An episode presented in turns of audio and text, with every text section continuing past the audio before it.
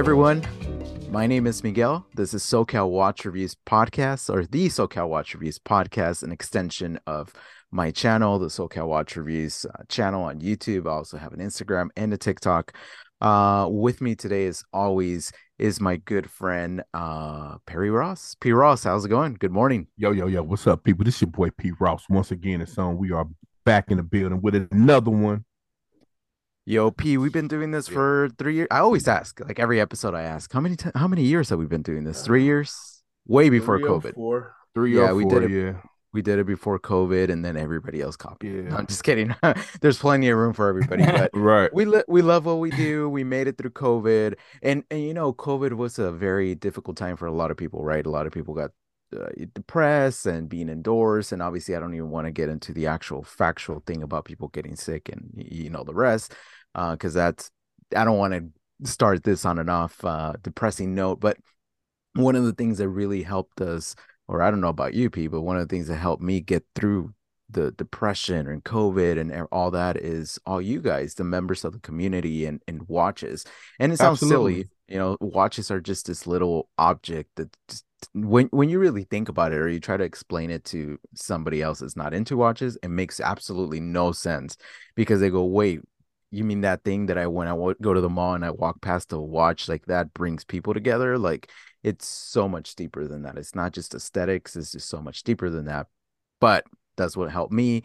And uh fitting Absolutely. it, Absolutely. it kind of ties in with the person that we have uh, as a guest because they started something during COVID. So anyway, P, before we move on and talk about other things, why don't you introduce our guest? He's anxiously waiting and I, I know he wants to talk, so let's make it happen, well, man.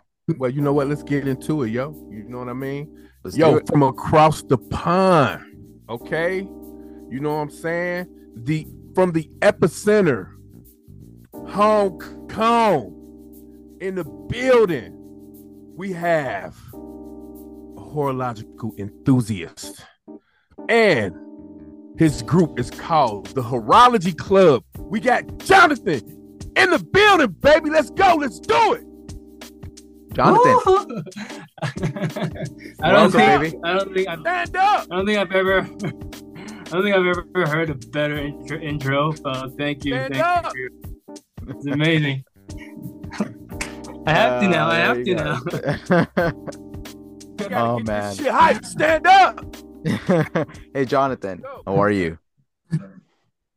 I'm great. I'm great. Thank you. It's an absolute pleasure being here. No, hey, the the pleasure's all ours. Uh, so you reached out to me.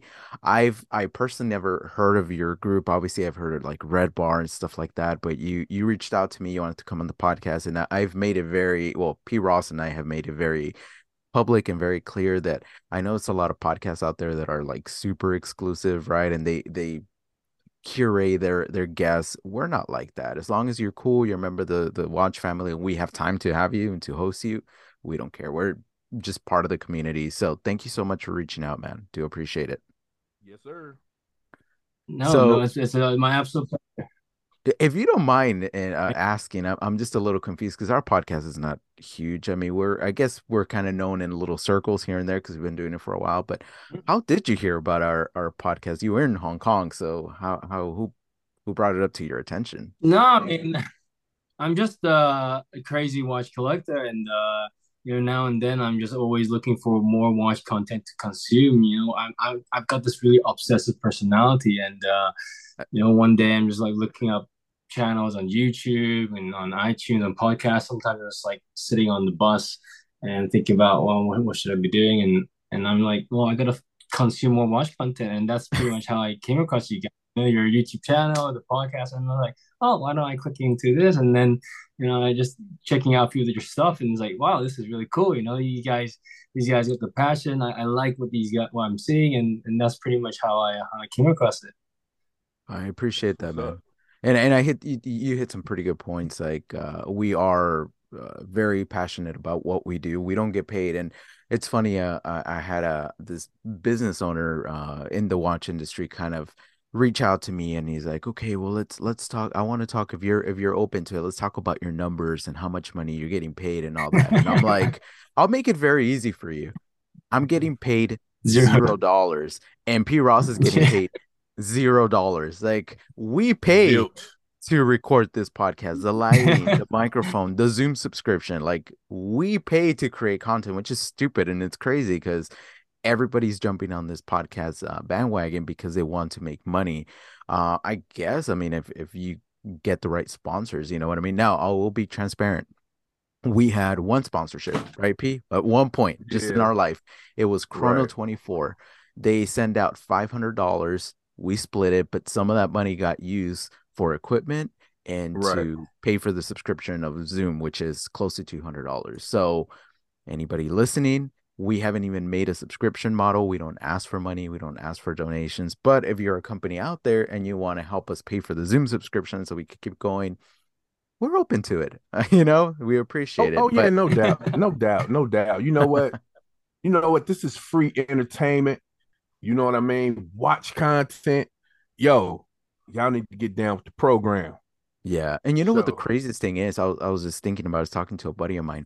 The Swiss watch industry, there's just so much money there, right?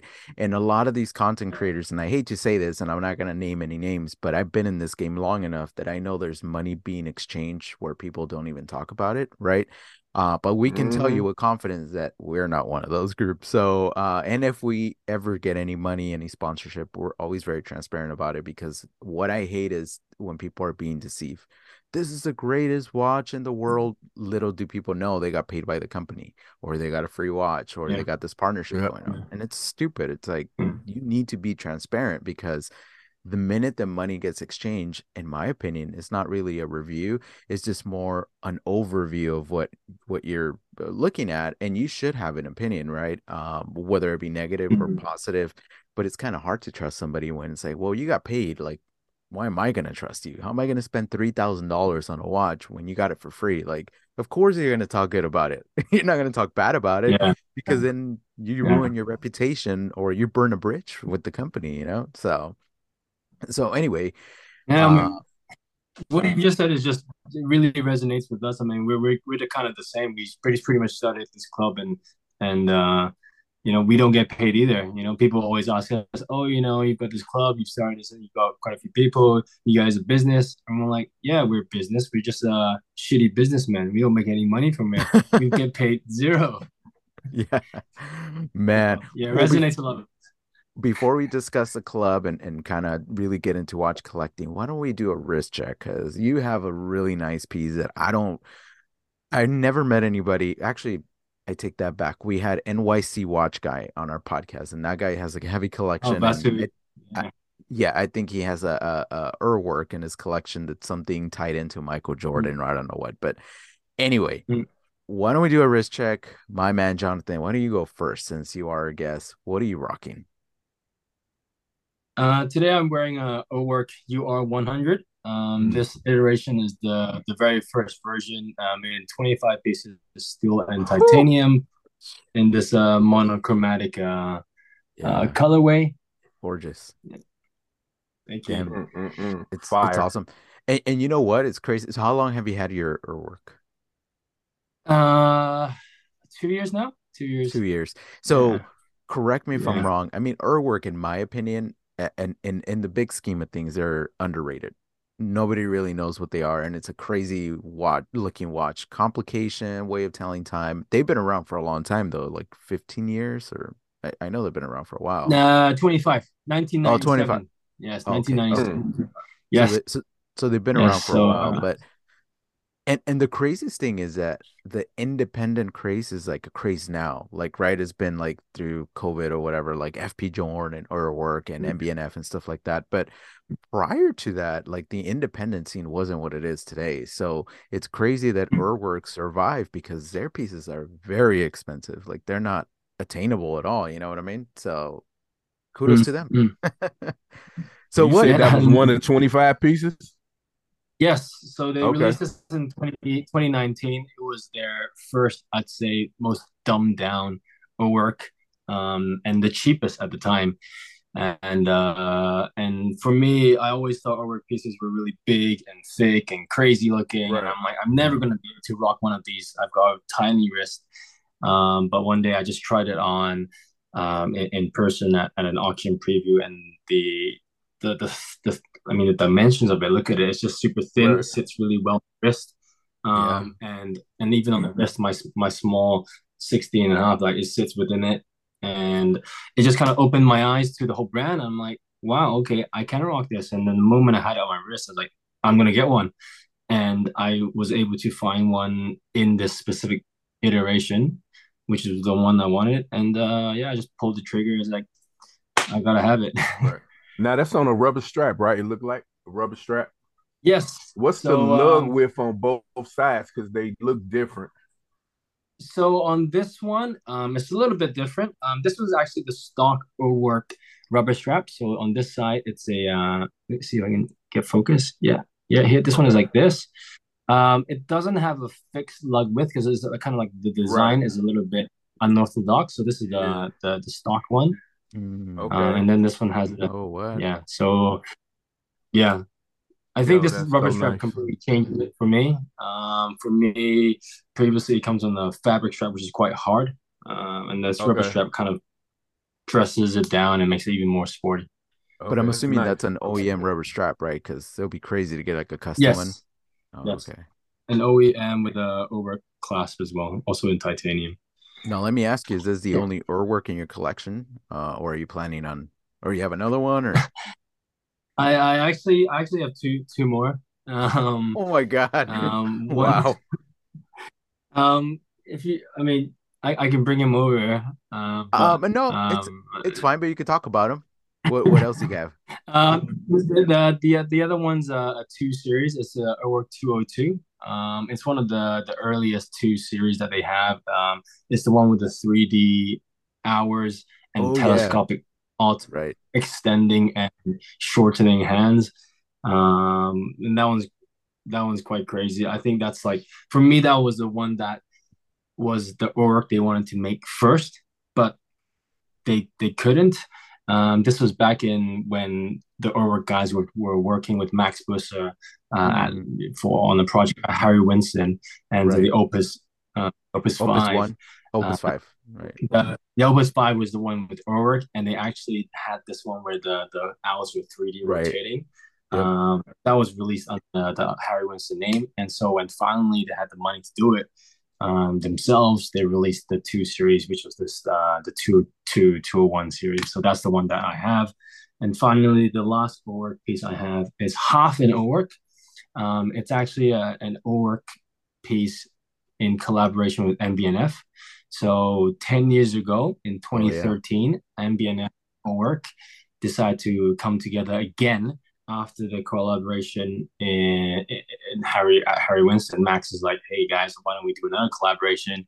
And they actually created a secret watch under secret brand, um, which was named uh, the chemical formula for nitroglycerin. And these guys were crazy. They basically came up with this watch. MB&F made the case. Urwerk made the movement. It was a Wankel engine inspired movement. And then they just put it online on, on this random web, website and then sold it online. This is back in 2013. Like e-commerce wasn't even a thing, and these guys are selling like two hundred thousand dollar watches online. We made 12 pieces in black, 12 pieces in silver, zirconium, mm-hmm. and that's it. After that, and then they took down the website. So the company now is now gone. There's no such company. That's and so crazy. yeah, I, I yeah, uh, it took me a while to find one of these, but thank Man. you. No, no, no, not. Yes. Would you yeah. be open? So let's finish the wrist check, but would you be open uh, to talk a little bit about what pieces are in your collection? Have you done a collection review like publicly or not yet? Or um, I mean, I, not really, but I, I I'm I'm an open guy. I'm not a yeah. I mean, all right, all right, completely fine with that. Yeah. All right. Well, let's finish up. P. Ross, what are you what are you rocking? Yo, I am rocking the SoCal Watch Reviews official watch the Seiko Flightmaster on a King leather strap. Yo, you know what? This strap really kill the game. Boy, I think that. the strap costs more than the watch. yeah. Right. Yeah, for sure. Nice. Yeah, man. Is that like yeah. a yellow stitching and yellow side? Yeah. Yeah. Waxing? Uh-huh. Yeah, man. Sick. Yes, so we, we have a we have a friend, uh, King Watch Leathercraft. He, he he's taking a break right now. I, I think he kind of got burned out on social media, but he used to live here in California, and he reached out to me because he he uh, followed the channel. He's like, "Hey, you know, I, I want to make a strap for you. I'm a leather worker," and I was like, "Oh, okay, cool, right?" Because that he made like custom bespoke uh, that leather straps, and he made one for me and I was so impressed. I introduced him to my buddies, to eh, to uh, P Ross and two other friends, and he did uh, some work for them. And then he moved to Texas. But yeah, he quit because he started getting a lot of orders. And I guess he's like, he had a little one, you know. He's like, I want to pay more attention to my family. Social media is just not my thing. Yeah. But yeah, he used to charge like a hundred bucks or a hundred and ten dollars yeah. for a custom made strap. Every anything you wanted, like what mm-hmm. color, what material. Obviously, if you wanted like ostrich or something, it'd be a little more expensive. But some of the best straps I've ever had. Oh yeah. Yeah, and it was all oh. custom. Oh. Like you tell me what color, you tell me what stitching, and great communication. So for P Rossi made him that custom strap, like hundred percent, just from scratch. So. Wow. Yeah, man. Yeah, oh, that custom straps, like the straps are so underrated nowadays. Like a, a, a nice strap can make or break a watch. hundred percent. Oh yeah, yeah, absolutely. No, I agree, man. All right, on my wrists, rocking the OG, the Black Bay 58. So this is a gilt dial with the little red triangle.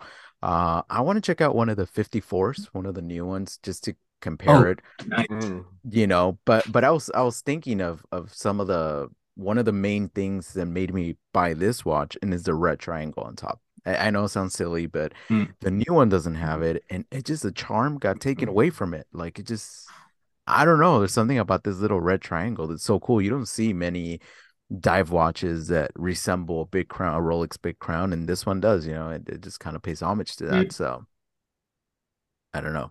How do you guys feel about the 54? I mean, any opinions on it? It looks pretty good, man. I like it. I really like it. Okay. You know? yeah. Jonathan? Yeah, I, I I think I would agree with that. I think when I when I was at Watches and Wonders, me and my two other co-founders of the club, we actually set ourselves a rule that whoever was going to buy a watch during our trip there had to pay had to buy us everyone dinner. And so we were actively trying not to buy watches. And then we and then we saw the black bay 54 and we're like geez this is so nice. And we all almost tried to break we almost broke the rule. We actually queued outside a Tudor store Oh, um. This is the first time I've ever had to queue for anything, let alone a, it was a Tudor store in the middle of Geneva. Right. And it took us an hour to get in. And then finally we got in and we tried on the got to try on the Black Bay and the guy was like, "Oh yeah, we don't have any Black Bay 54s for sale, by the way." Wow. And we're like, "Well, you, you could have told us an hour ago. Yeah, we wouldn't have had to queue the whole time." But uh, yeah, I mean, it's an amazing watch. I think I really like the, the wearability of it. Um, it's amazing. But I think um, the, the red triangle thing. I mean, they, they had to. If they had if they kept it on, it would be just too popular. So so, so, so if you uh if you would have got in and they would have had them, would you have bought one? I think I would have. I think I would have. It was more like at the spur of a moment. It was nice, it, and it was kind of like our first watches and wonders, so we wanted to kind of commemorate that. Um, but the fact that they didn't have it, and now I'm back in Hong Kong, it's kind of like uh, no, I don't. I, now I don't really want it, but it's still a nice watch, objectively right. speaking. You know, I, right. I had friends who bought it, and yeah, it's a great watch. So, how do you feel about uh, Tudor as a brand? Uh, I think Tudor is doing some great stuff. I mean, within that price range, it's hard to it's hard to beat. Uh, and for me, Tudor is doing stuff that I wish Rolex was doing. Right. You know, just being a, a good, solid tool watch, no nonsense, you know, affordable, accessible. And and and Rolex is, is not that nowadays. You know, Rolex set off to be that, but it's just morphed into something different. So yeah, I think Tudor is a great great piece, and uh, I mean, if anyone who's starting off or even in the hobby for a while, I would ask me one recommendation for one watch collection. It's like, you know, the Black Bay or the Pelagos. It's great one watch collection. You're done. Yeah. Yeah. Well, especially what they're going to do in the next coming years with the METAS certification across the board and T-Fit. And I, I mm-hmm. mean, for the price, you can't beat it. You know yeah. I mean? Uh, so yeah, no, incredible watches. So why don't we jump into your club, man? So I, I have heard of Red Bar. I've heard of some other little groups like here in California. We have mm-hmm. the Oso uh, Orange County Chrono Group and San Diego Chrono Group, and, and then they just kind of expanded. But why make a tell us the name of your club how many members what's what's what's it why even create a club what what was the premise behind it was it to make money was it to create a watch in the future? Like what? T- t- just walk us through the process and everything. Sure, sure. So um, our name is uh, we, we call ourselves the Horology Club. Um, we started a year and a half ago. Um, well, actually, we I would say we started in a way that's a little bit inverse to how club other clubs usually start other clubs usually have an objective and they're trying to achieve that and then through creating a club they then go and achieve it for us it was the reverse it was actually just a bunch of friends and we wanted to create a watch first the watch came before the club you know it was just a bunch of friends and we went on a, a trip uh a long time like 15 years ago and we're like why don't we create a watch to commemorate that you know, the the watch club was never a thing, and so we're deciding, okay, how how we how are we gonna come up with the watch? How are we gonna design it? Um, we came across an independent brand, an Austrian independent brand called uh, Habring, and we decided to design a watch. Uh, we really liked the deadbeat seconds complication, mm-hmm. and Habring was able to uh, allow us to customize a piece uh, to do this. And so we came together, we designed a piece. Um, and when Richard Habring was asking us, um, what do you want to engrave on the back of the watch? We're like, huh, we never really thought about it. What should we call ourselves? And we decided, oh, well, we're in Hong Kong. Um, at the time, we're like, okay, we don't didn't really see uh, an open and inclusive community. I mean, we have watch clubs here in Hong Kong, but they all kind of a bit closed. Um, and that kind of went against what we thought a real watch club should be. You know, sometimes a hobby watches can be a bit intimidating, you know, especially if you're new. You know, got so many brands, you've got the you know the pricing can sometimes be a bit intimidating. You know, all these things and the, the knowledge and the lack of it. And sometimes if you're a new guy, you're like, okay, it's a bit scary. And if you have these clubs that you're, oh, you need to know somebody, you need to be referred and approved and interviewed. And we're like, that kind of goes against the spirit of, of collecting. The spirit of collecting is about sharing, about being open. Yeah. And so we're like, why don't we start a club ourselves? Um, and we're going to call it the Horology Club. And that's basically how we started. That's what we engraved on the back of the watch. We created this watch, and then we said, okay, let's start the club. Um, that was about a year and a half ago. Uh, and since then, it's gone from the three of us, um, and it's grown, grown, grown. Now we have two, 300 members. Um, our events from our first event was 25 people, uh, and then it went on to like 35, 55, and then COVID in Hong Kong, just closed everything down for six months straight, and then come back, reopen, and then 60, 70, 80. And then one of our recent events, we had about almost 100, 100 people. Um, yeah. That's insane, man. So, yeah, walk us through the process of uh, what what's the objective? Aside from friendships and bringing people together eh, what is what's what's the end goal? Are you guys trying to raise money for a foundation or nonprofit or trying to collectively get more money to create a, a watch another watch now for more people or what's what's what's the idea behind it? Um so the idea it's, it's been morphing. We've slowly tried tried to uh try to find what our next step is. Um, I think I would say right now our biggest priorities are um, spreading the knowledge about brands and watchmakers that are doing cool things in the industry uh, in a multitude of ways. So one of the ways we do that is through uh, YouTube channel. So we started to do uh, content. Mhm. Um, so in this content, we're doing things like deep dives into brand brands that people might not necessarily have heard of. It could be like an you know, it could be Urwerk. So within our community, especially in Hong Kong, which is which is we think is one of the epicenters of the the, the horological hobby. You know, you see a lot of watches here. See, um, so things like Urwerk. There are still there are a lot of watches here, and from here we uh, with our community, we're able to get access to borrowing these watches, doing deep dives, and talking about them. So we're able to amass say five, six different Urwerks, and then we can do a video and talk about you know why is Urwerk so cool? These are the watches, things like that. So we do that through our YouTube channel.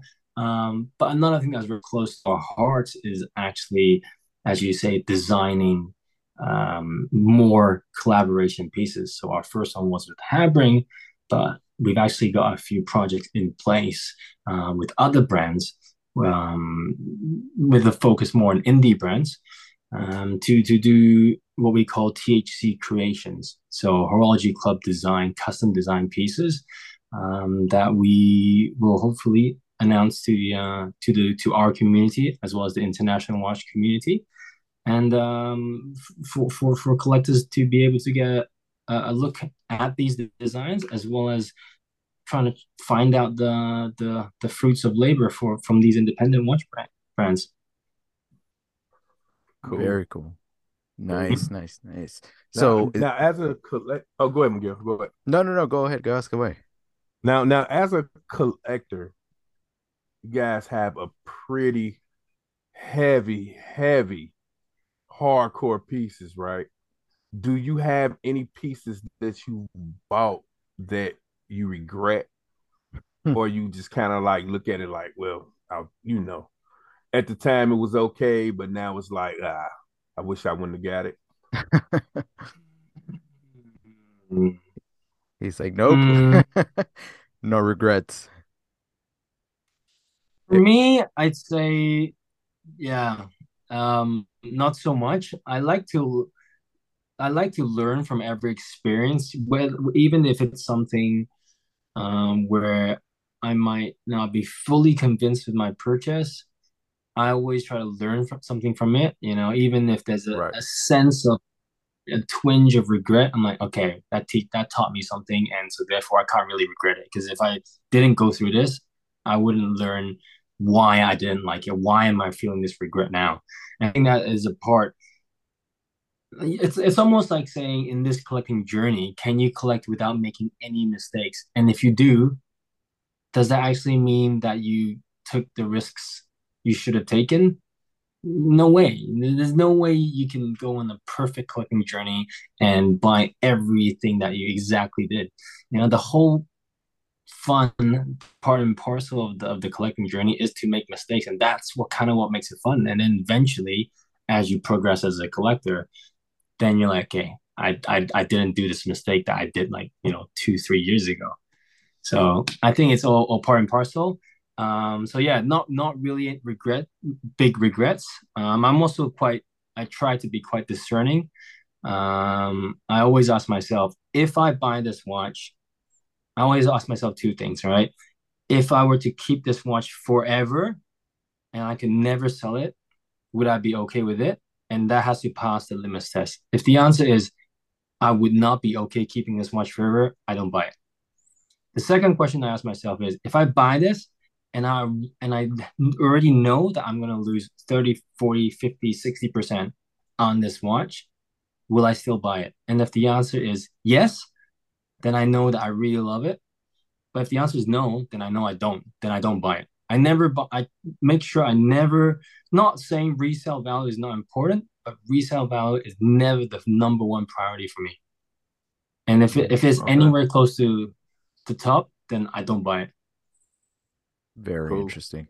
Cool. Cool. So yeah. let me ask you something. So uh, Red Bar is like known around the world, right? And one of the biggest rules that they have is don't bring an Invicta to the to the meeting because for whatever reason they just don't want it to be photographed, and it's like a rule. It's like a real rule that they just don't want Invicta in there.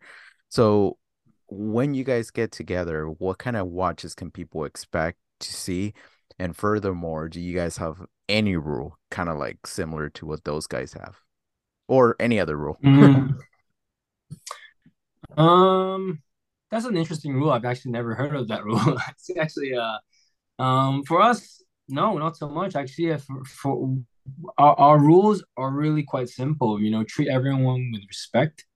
Um, everyone on this journey is, you know, not everyone has the same resources as you, or not everyone is as, as advanced as you, whether it is financial resources or knowledge in in certain things, um, whether it's brands or vintages or models. Like sometimes everyone's just on their own path right so right. i think the number one rule for us is always be respectful and, and inclusive of others um, and so therefore at our meetups we we we range from seikos all the way to uh, philippe dufour's uh, MB&Fs, But on the other hand, you have people bringing G-Shocks and Citizens and Seikos.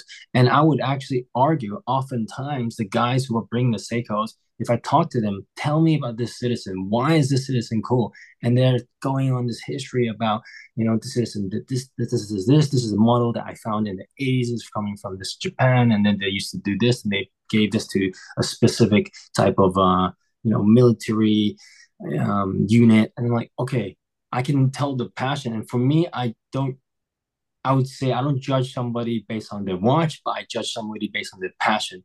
And oftentimes, the guys who are collecting, um, the, you know, what is admittedly you could say the lower end of the range, can often be as passionate or more passionate than the guys who's collecting at the high end of the range.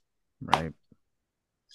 So Fair if somebody can be if somebody can show me passion collecting Invictas bring it no problem. I'd love to hear the story. How can you be so passionate about collecting Invictas? And if you can tell me about your, your story i'd love to hear it. I agree. No that's Invicta cool. in the building Man, no, that's that's always nice to hear. I think the the core principle that you guys have is like just be genuine, be cool, be courteous, be respectful. That's that's that's anybody can really ask for, you know what I mean? So, and you hit the nail on the head. It doesn't matter what you bring is is are you passionate about it? Right? And and unfortunately having money doesn't make you passionate. It just gives you mm. resources mm-hmm. to get whatever the hell you want. But i have noticed with me personally and with p i know i can speak to to your on your behalf p but when we started this journey that's how we started right with the lower end pieces and seikos and and eh, you know victas for p and and whatever orient and it's fine because the passion was there and it was like this is a model that it has. This is how much it measures and this is what's so special about it right? And that passion just kind of grew and grew and mm-hmm. grew and as our not not so much the resources but i guess our willingness to spend more on watches because when you're new it's like i'm not going to pay that much on watches like it's scary you know? But as you learn and you develop you're like oh well this is something i'm passionate about so i'm going to invest you know more resources into this so yeah, man. So talk about uh I guess you said you're worldwide. How how does that work and uh, do people meet in different places? How does how did that even happen? So uh for us it's we we started in Hong Kong uh, a year and a half ago and with the stringent COVID rules at the time it meant that we a lot of us couldn't travel. Um we were kind of confined to Hong Kong. Um but recently uh, what has what we've done is um, travel started opening up. Um, just a few weeks ago, we started uh, traveling again. We went to um, Switzerland. Um, we passed by Geneva for the Watches and Wonders. Um, and we also have members who are traveling around and someone out in Singapore, you know, going to New York and London. So um, right now, our events are mostly done in, in Hong Kong. But mm-hmm. uh, and at these events, it's we you know we either book a bar or a restaurant and people are hanging out meeting up each other. But uh yeah you know eventually if if we're uh traveling again and we go to london or new york or uh, or somewhere in europe we could easily do a thc event. Um for now not yet but that's something that we could uh we could potentially do down down the line. That makes sense. So, do you guys have like a website or Instagram or what? How do you stay yeah. connected? Yeah, so uh, we're we're on uh, www.thehorologyclub.com. That's our website. We have Instagram, uh, the horology the dot horology dot club, um, and the YouTube channel, the Horology Club. So um, we got a few few different venues. Anyone can be a, a, T- a THC member. You know, you just get to a website, you sign up for a free account, and uh, there you go. You know, on our on our website, we've got um, video content. We've got a blog where we're talking about different um, articles. Uh, we also actually have a free consignment service.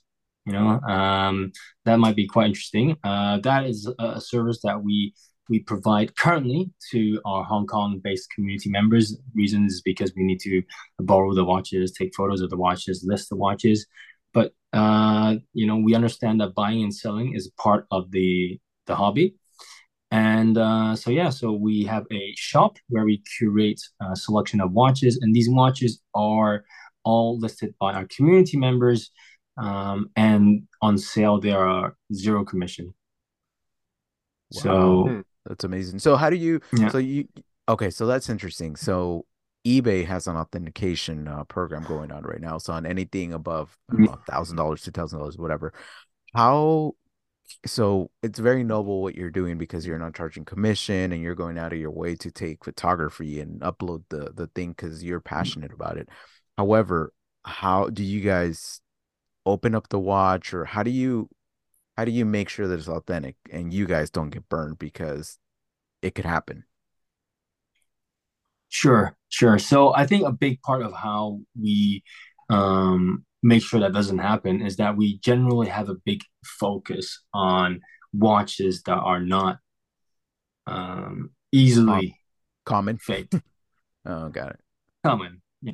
So you know, if you if you were to say, um, there's so many platforms out there selling Rolex Daytonas.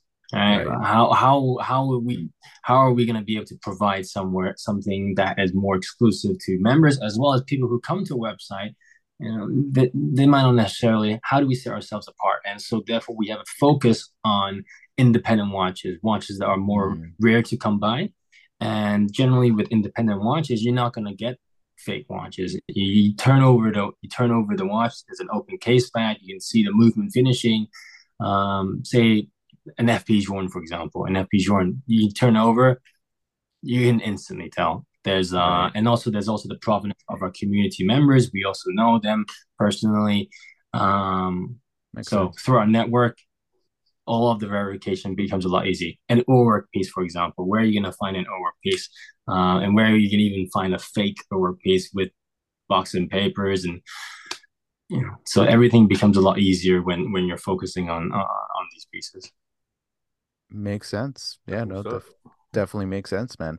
Let me let me ask you something kind of a side note because I'm just like so blown away by your work and I love it. Have you heard of a company called AutoWalk? They're yes, yes, okay. Because I, I, actually have one of their pieces. They send it in for review. I got to keep it. I think they're super mm-hmm. clever and obviously they're very Urwerk inspired. Have you had an opportunity to check one out, or what are your thoughts about a company like that?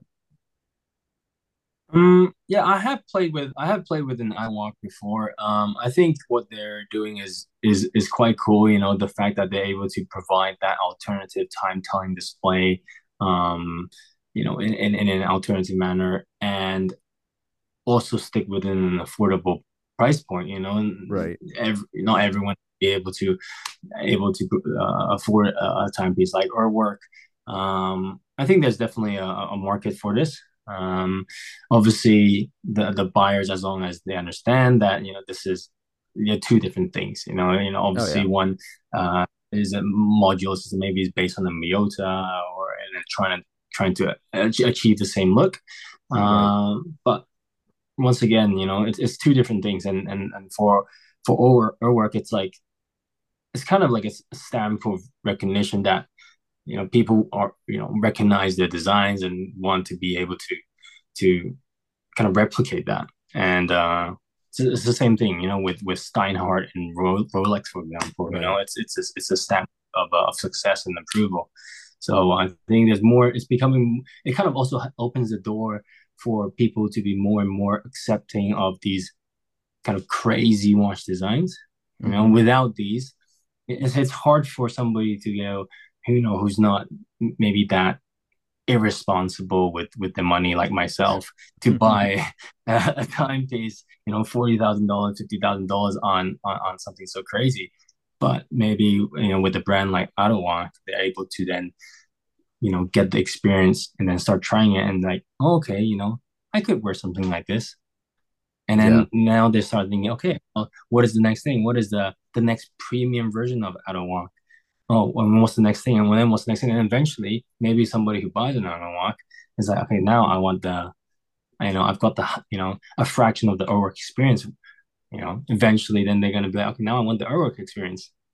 Yeah, I don't disagree. Cool. Yeah. Well, P. Ross, let me ask you because I don't think P. Ross. I don't think we ever talked about this, but do you like like Urwerk, designs and stuff like that? Because I know you're more conservative kind of collector. I, I am very conservative, but but I think some of the designs are okay. You know, but I would you rock um, it though? Would you would you actually wear it, or you just you admire it from absolutely, afar? absolutely, absolutely? I would rock it for sure. Which okay. which brings me to this: like, what was the watch for you, Jonathan, that made you say that this is what I want to do as a hobby? This mm. is my passion. What was the watch? What was hmm. a gateway? that's an that's an interesting question. But like, I mean, like, obviously... like it's like many gateways. Like I feel like Invicta was kind of a gateway for me, but I think for me, the watch that actually did it was my Omega uh, Seamaster DeVille. You know what I mean? It made me say, "Wow, this is what I really want to do." You know what I mean? Okay. Um, I I, I do have a, a first watch and uh, that kind of got me into everything.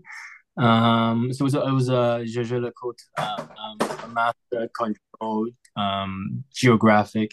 Um, I got that about seven years ago, uh, six, seven, seven, eight years ago. Um, it was. I actually thought it would be the only watch I would ever need. I was like, you know, who who needs more than one watch, right? You know? Um, but but I don't think I wouldn't say that is the one that actually made me recognize that oh shit i'm balls deep right now yeah. um i would actually say it is probably this this Urwerk this Urwerk okay. 100 i think um before this to me i had very conservative taste you know watches had to be round. They had to have you know three hands. They had to have you know a certain proportion a dimension. They had to be smaller than 40 millimeters. Uh, had to look a bit dressy.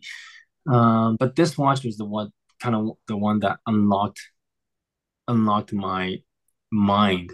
You know, it opened up my my thinking process. And the moment I purchased this piece and started owning this space, I actually then realized that watches had transcended an idea, this idea of something that you wear and watch to tell the time.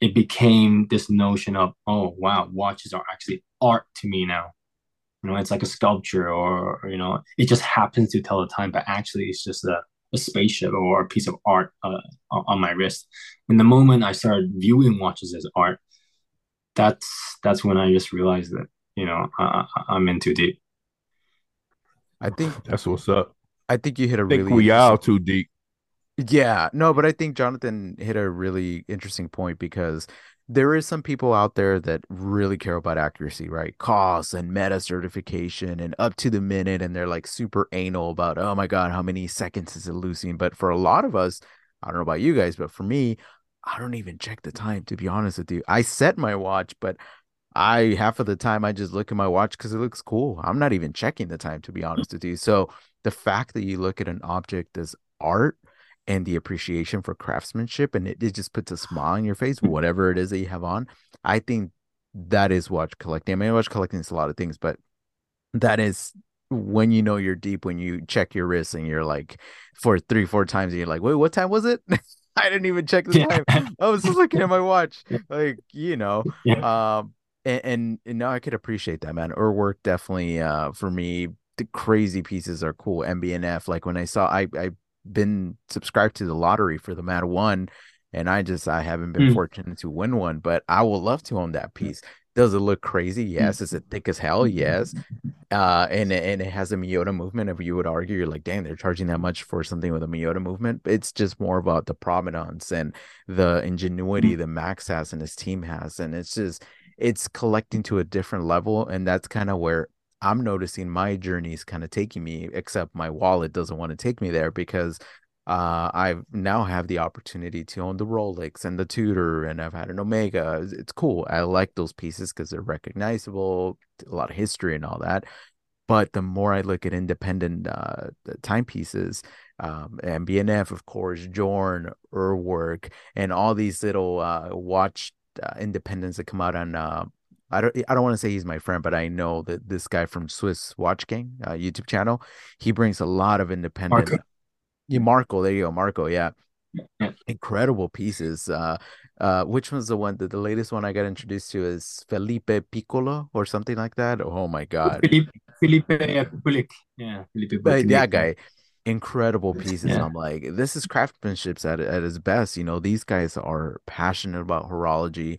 They don't care to become big. They just care to deliver what's in their heart. You know what I mean? And I think Mm. going that way, eh, that's that's the journey. You know, not for everybody, but that's the journey that I'm kind of being taken into that direction. That's why somebody like Autowalk, I brought them up because I don't know if I'll ever A be able to afford an Urwerk or B be able to willing to spend that kind of money on an Urwerk. So this Mhm. gives me the feel of having something crazy on my wrist where I got it for free, Mm. obviously, because I did a collaboration with them. But even if it was my money, I think it's super cool. I think it's something different. And there is a lot of independents and micro brands out there doing different things, not just the round case, not just the square case.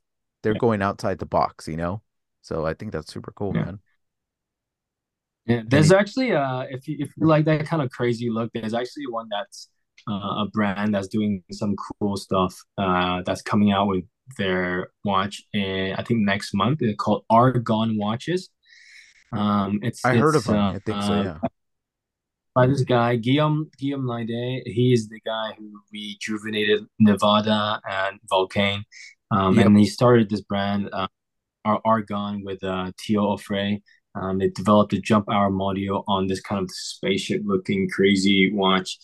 Um, and it's quite it's priced quite uh competitively, like 1500 euros or something, which is like which is like about yeah 50, 1500 US. Mm. Um, so yeah, check it out. I'll, Really, I'll really check it cool out. Uh, yeah. Yeah, I've, I've collaborated with Nivada Grenchen. It's super cool. I, I like what those.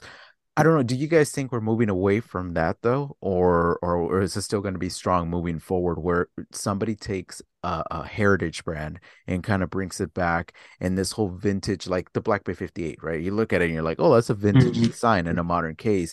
Is that still going to be the case moving forward, or, or are we moving away from that and going more into like the crazy stuff and more independent and just like different things we haven't seen? I think the trend is definitely more um I wouldn't say more crazy, but I would say more differentiation.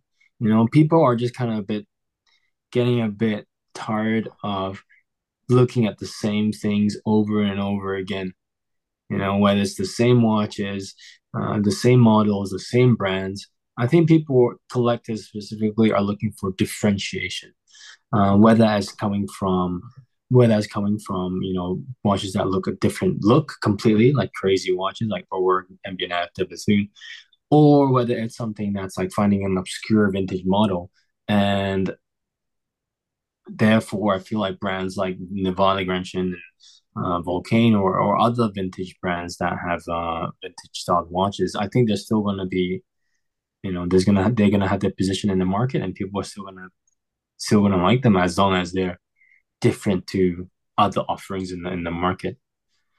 Yeah, makes sense. Yeah, I, I think that creativity, um, basically, it's like I don't think that the vintage style or the what they call the uh, the regular style watches that never go out.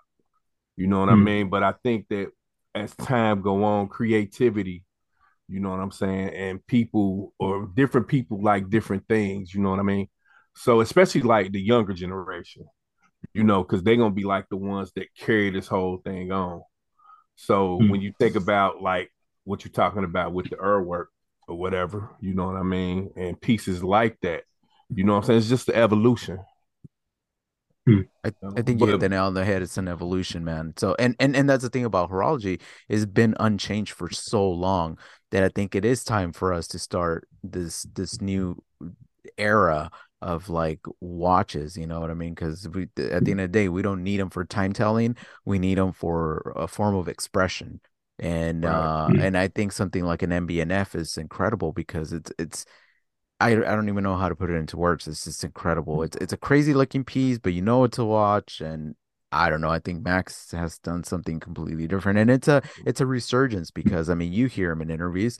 He goes for the majority of the life of MB&F. I was broke. We could we were always scared whether we were going to survive. We are going to close our doors, and mm-hmm. now they can't even keep up with demand. They've been sold out for years in advance. You know what I mean? And that's beautiful because that means that and during COVID, just uh, watches, especially luxury watches, they became so popular, right? Because people had nothing else better to do, I guess, and had a lot of money or something. But that's beautiful because I love this hobby. I love to see new brands. I love to see old brands do new things, right? So when you have somebody like Rolex try different things, right? I'm not a fan of the new bubbles watch or whatever motif thing that they came out with and that date date that looks weird. I don't like it but I hmm. appreciate it. It's like, oh, even the guys yeah. that are like so slow to change little progressive changes throughout the years are able to do something crazy like this. That gives me hope, you know? Right. Yeah. And then when I think about like crazy designs, I think about the uh Jacob and Co. uh Astronomia. Is that what it's oh, called? Okay. Yeah, they you have an like, yeah. Yeah. Crazy, crazy design. Yeah, mm. I, I I appreciate that kind of stuff, and obviously Jonathan does as well. but uh, Jonathan, if you don't mind, I, I walk us through your collection real quick, man. So you got three Urwerks you told us about. You still got your JLC, or you got rid of it? Uh, I do have my JLC. Yeah, I have uh, a Rolex Datejust that my granddad uh, uh, passed me, uh, or passed my dad, and my dad passed me. Uh, I've got a, a two tone mid sized Royal Oak that um, my wife and I share. Um, got a an FP Journe, um, a, a Chronometsu um, this rose gold Havana dial, um, a Lange 1815 chronograph, um, black dial, white gold. Um, uh, what else is there? Uh, yeah, a 1944, 1944 Vacheron Constantin uh, chronograph. Um, mm. and then a couple, a couple of vintage Cartiers, uh, Santos Dumont, um, uh, and then some more more modern Cartiers. Two tank musts. I got them for my daughters. Um, I got two daughters, so I got one red, one blue tank must. Um, planning to leave it for them. And uh, yeah, and the, the, the THC Habring watch, um, the one to commemorate our friendship. So that's the one I've had. Uh, and and finally, I've been like fortunate enough to to be able to have two Mad ones. So I've got the Mad one blue and the, the oh, one in red. Dang, yes. how'd you cool. how'd you even get the blue? You because you have to be a member of like the tribe, right, to get the blue. Or did yeah. you get it? You got so, it from uh, them or from somebody else? No, so I got it from them. So yeah, so uh, a bit earlier when I mentioned the the, the work piece, the half work piece uh, that I got, the other uh, the other half was from MB&F, and so um, when I was pondering getting this watch, um, I actually got in touch with Max um, on Instagram, and uh, we actually you know hit it off and started chatting. Um, and then after I got that piece, I was like, hey, you know, I know this is half an MB&F. Um, you know, does this mean I can I can be part of the tribe? And he's like, yeah, sure, you can be part of the tribe. Yeah, of course. Uh, and I'm like, okay, then does this mean I can get one of the the man ones? And he's like, yeah, of course. I was like, Damn, okay, all right, lucky. Well, yeah, cool. Man, you're lucky. That, so you have the you have the blue and the red. That's crazy. That's cool. blue and the red. Yeah, I, am greedy. I'm greedy like that. Yeah. Yeah, you greedy. you're taking it away from. I'm very greedy. That's crazy. Yeah, no, I'm I'm sure I'm sure he's gonna have more have more batches coming out. So, um, hundred uh, percent you'll get you'll get one eventually. That's cool, man. What a beautiful collection. And and and the crazy thing is anybody that would be outside of watches, they wouldn't even see us talking about this stuff. Number one, we're all different nationalities. Number two, we're all in different places. Number three, our collections vary vastly, right? I mean, you have some heavy pieces. I mean, in your collection, I, I didn't even hear uh just the traditional stuff that you have. I mean, you have one Rolex, but it's a it's an heirloom piece, but everything you have is mostly independent and it very Mm-hmm. expensive. So your collection is crazy, man. I mean, that's insane. I, I Yeah, it is. yeah, it sucks that you're all the way in Hong Kong. I would love to just even be able to touch these pieces and be able to admire them because it's incredible. It's like you don't come across like an FP Journe with the Habana dial. Whew. I mean, that's crazy. Longa, your Urwerks. I mean, I your whole collection is just insane. And then you're talking about Cartier, like we talk about Casio or Seiko. It's like, oh, I have Mhm. one and then I have two, and it's like, wow, that's crazy. You've been you've been definitely blessed, my friend. So. Thank you. Thank you. I have. I have. Wow, that's cool. So, uh, what would somebody let's let's finish off with this. So, if somebody wants to become a part of your club, right, the horology club, but they're Mm. not in Hong Kong, like like myself, right? If I were to say, Jonathan, Mm. I want to be a part of your club, what does that entail? And can I be part of your club? And how do I become a member? Aside from, I mean, you kind of mentioned go to the website and register. Is that it? Is that all it takes, or do they have to contact you? I mean, that's that's pretty much it. You know, right now, um, just go to our website, uh, sign up for a free account, follow us on Instagram, the dot horology dot club, um, and check out our YouTube channel, the Horology Club. Everything is free. You know, we have free content. Uh, our videos are all free. Um, if you know you're in town right now, if we have a, an event in Hong Kong, of course, um, just hit us up and then let us let us know you're in town, and then we'll let you know what events there are, and just come along to one of our events. So everything is is is free. There's no membership, um, and and yeah, that's that's pretty much it. Very cool. All right. Do you have a personal Instagram you want to plug, or people follow you personally, or? Yeah, sure. Uh, my my personal Instagram is uh, watch bruh. So watch and then B R U H bruh. ah, yeah, That's funny. yeah. Okay, cool. Yeah. d- am I following you? If not, I'll follow you after uh after we stop recording. Definitely Great, thank you. Yeah, for sure, man. All right. Well, anything you want to leave us with? Anything you want to plug aside from the club and and what we talked about? Um, no, not particularly, but uh, yeah. I mean, thanks, thanks for the opportunity for for being being here today. I mean, I I've had a great time. Where has the time gone? I just thought we just I know. just I'm like, what the and heck? No, it's an hour. It's been yeah, an hour, man. yeah, It, it and that's you know what? That's what happens when when you when you're so I, I went to go visit a, a good friend of ours. His name is Omar Timeless Sneakers and Watches, and I bought a watch from him. So I went to his house to go pick it up this week, and I'm like, hey man, I'm I'm in the middle of working, right? I'm I'm I, I've just got a little bit of time. Uh, and he's like, oh, me too. I'm busy, you know. But I took a few of my watches he hadn't seen, and he had some watches I hadn't seen. I was there for almost three hours, and then I'm like, oh my mm-hmm. God, I I thought mm-hmm. I was here for like an Uh, hour. Uh. Like it just it just we were both blown away. We're like, where did the time go? Because you get deep into the nerdy stuff. Literally, we were nerding out.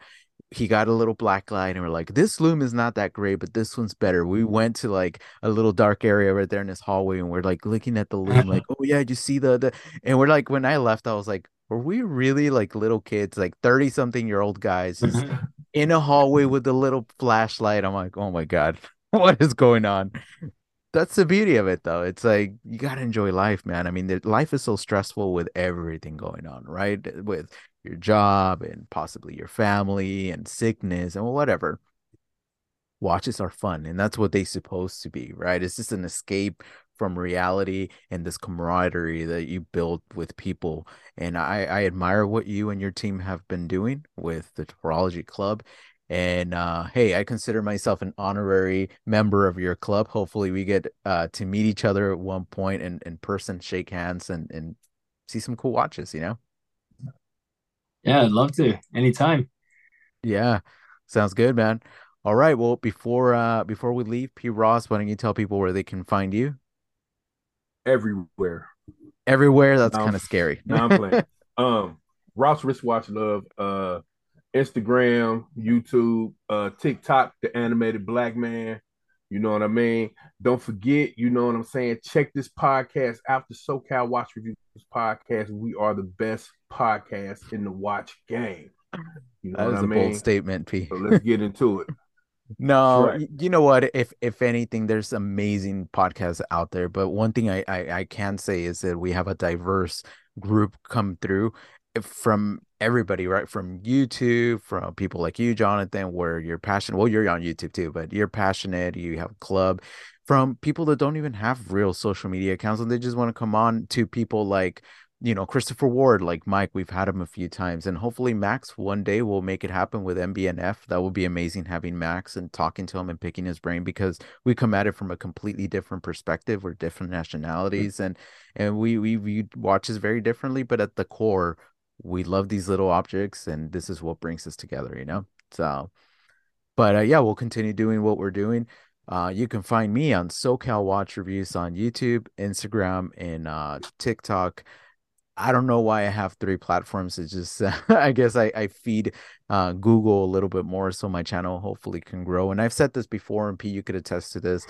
Uh, the bigger we we get, the better it is for the whole community because then brands could allow us the opportunity to review their watches. Where we don't have all this money to all this disposable income to buy watches, review them, and then sell them watches. You know what I mean? So when a company says, Hey, I'm willing to lend you a watch. We're not even wanting it for free. We just lend us a watch. Give us the opportunity to get hands on because it's better for your brand. We're marketing your brand for free. And in return, mm-hmm. hopefully we're getting more numbers to, yes, maybe get more money so we can afford the Urwerks. We could afford the FP Journes in the future. You know what I mean? So that's, but at its core, we're doing it because we love it it's a passion project and we make really good friends like jonathan and and we get to meet people from around the world so. Absolutely. All right guys we're jonathan thank you so much for taking the time. Uh go check him out guys. Uh go to his website go to their instagram yeah. go support him and uh, I I commend what you guys are doing. Keep up the great work, my friend. And uh, yeah, I will we'll, we'll connect again in the future and see how big your collection got and how big the group got. And next time it's gonna be like, there's 500 members. Like what? yeah, I hope you're right. But uh, yeah, absolute pleasure. Thank you. Thank you for your time. Yeah. All right, guys. Thank you so much. As always, stay humble.